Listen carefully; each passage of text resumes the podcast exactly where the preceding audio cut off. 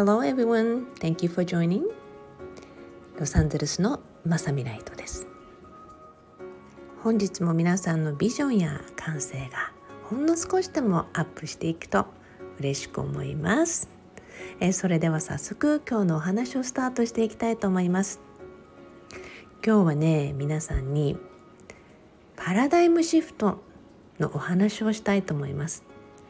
パラダイムシフトをすることで人生が大きく変わる。そんなお話はきっと皆さんも聞いたことがあると思うんですね。もちろんねパラダイムシフトという言葉もう近年ではだいぶ多くの方がこの言葉を聞くようになったと思うんです。私が聞くことになった数十年前っていうかね10年ちょっとぐらい前だと思うんですけどこの言葉を聞いた時にわこんな意識があるんだなと思いました。まあ、今でこそね多くの方がバイブであったり波動っていうお話をねすごく理解している方々が多いと思うんですね。まさにそのパラダイムシフトも、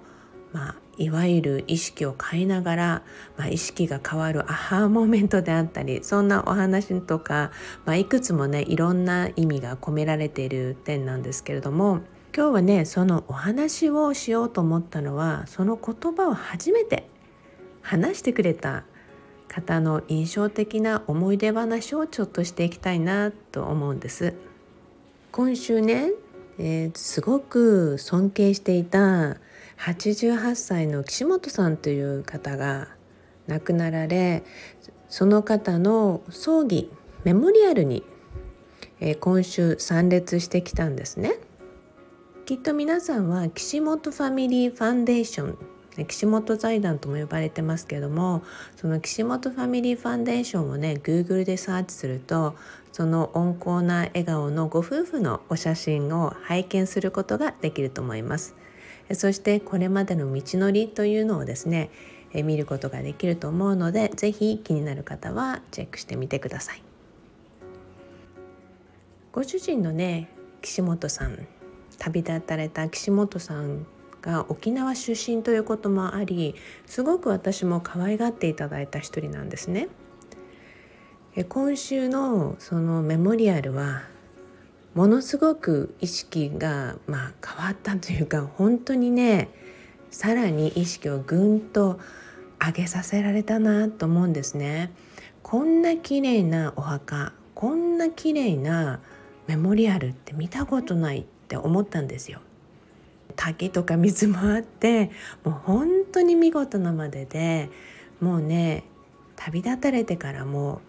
多くの人にパラダイムシフトを与え続けるんだなって感動しました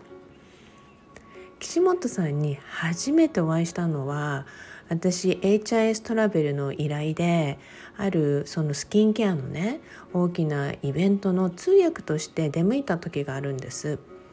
でそして帰りの乗り継ぎの飛行機のロサンゼルスそのロサンゼルスでねあの乗り継ぎの間にトイレから出てきたら男の人がたくさんの人たちに囲まれてたんですね。まあその当時きっと70ぐらいだと思うんですけどもあのすごく囲まれていてどこかの俳優さんなのかなと思ったんですよ。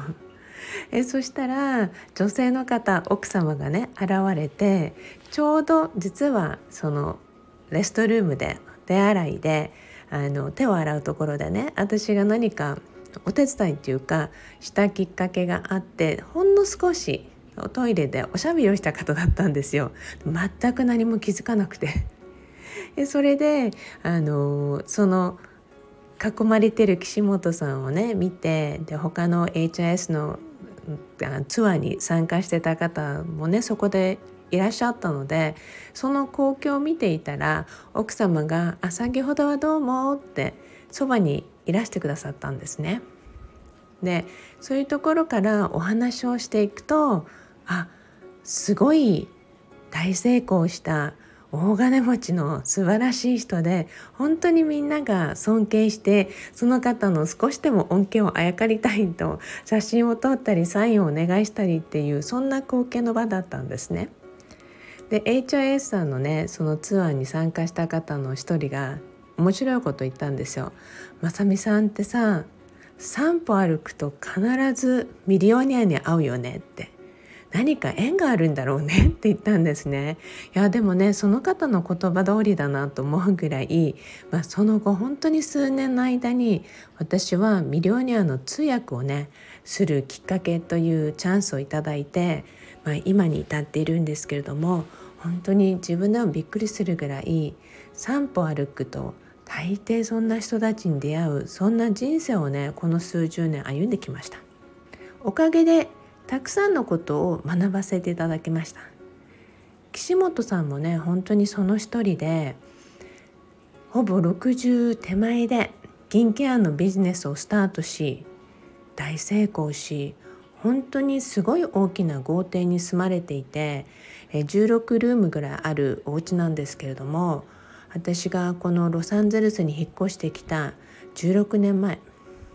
のその時はやはり知り合いが一人もいなくて唯一いるお友達というか知り合いが岸本さんご夫妻だったんです。えそうしてよく子供たちを連れてね遊びに行かせていただいたんです。え主人がねイラクに駐在してる時は毎月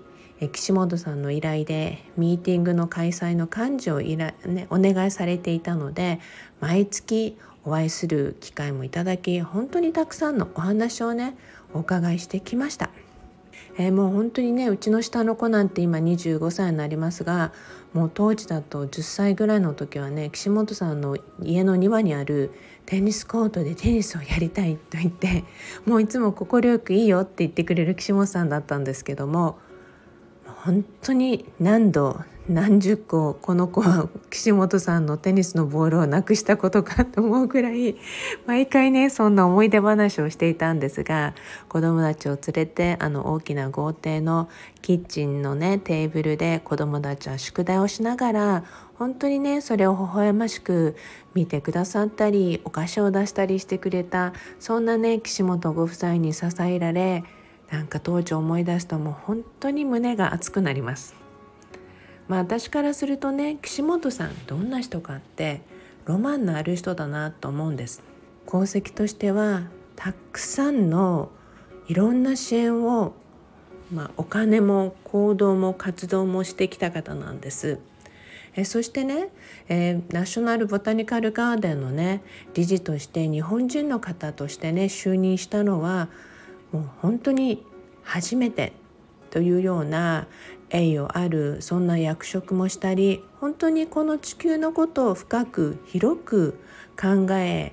常に平和のことを考えていた方でもありました。私ね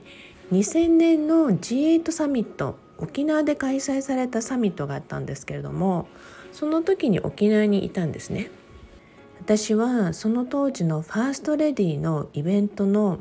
企画まあ最終的にファーストレディは来なかったんですけれどもそのねファーストレディヒラリーさんがねいらっしゃるっていう時にいろんなイベントのプランがあってその当時のねそのイベントのプランのスタッフとして私は入っていたのでものすごくいろんな女性の生き方であったりその女性の未来っていうものをねいろいろとお話しする機会えそして考えさせる機会がたくさんあったんです。えそこで仲良くなったのが当時のね、えー、名護市の市長の奥さんなんですけれどもある日それから数年後のお話なんですが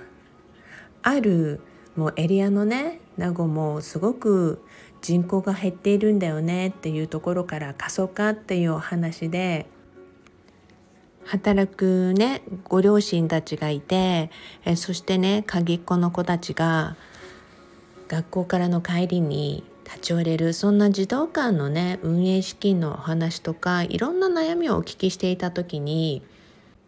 それが心にあって数年後に岸本さんとお話しした時にその児童館のエリアがなんと岸本さんがですね育った。まあ、地元っていうことが分かりえこういう悩みを抱えてるようですよっていうお話をしたんですね。するとまあその児童館の運営は地元の方に任せましょうでもやはり自分の育ったエリアの子たちにはやはり夢を抱いてもらいたいということでなんとその岸本ファミリーファンデーションのね一番最初の、えー、支援になる。そんなね家への招待、まあ、短期ホームステイのプログラムがねスタートしたというきっかけになったんですけれどもその第1回目の試みをする時に、えー、ちょっとまさみさんも協力してほしいということでそのホームステイにね行く子どもたちにいろいろとアメリカに行く心構えであったり少しの英語の勉強であったり、まあ、そういうねいろいろと岸本さんがどういう方でいらっしゃるかそしてねこういうホームステイのプログラムにもう全無料ですからね全無料招待をされるってことがどれほど素晴らしいことなのかっていうねお話など、まあ、ワクワクしてもらって出発をねしていただいたという思い出があります。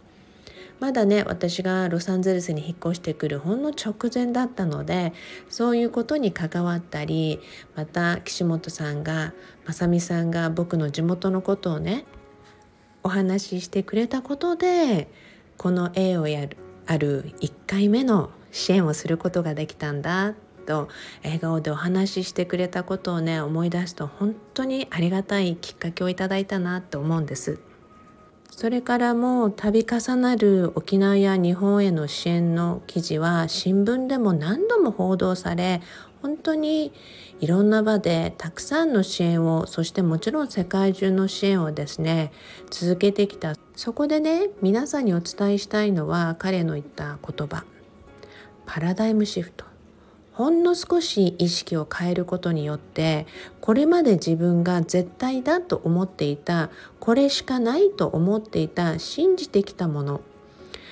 この意識をほんの少し変えるだけでまさにシフトするだけでね全てのパラダイムが変わるんだよって。それはねまず60手前で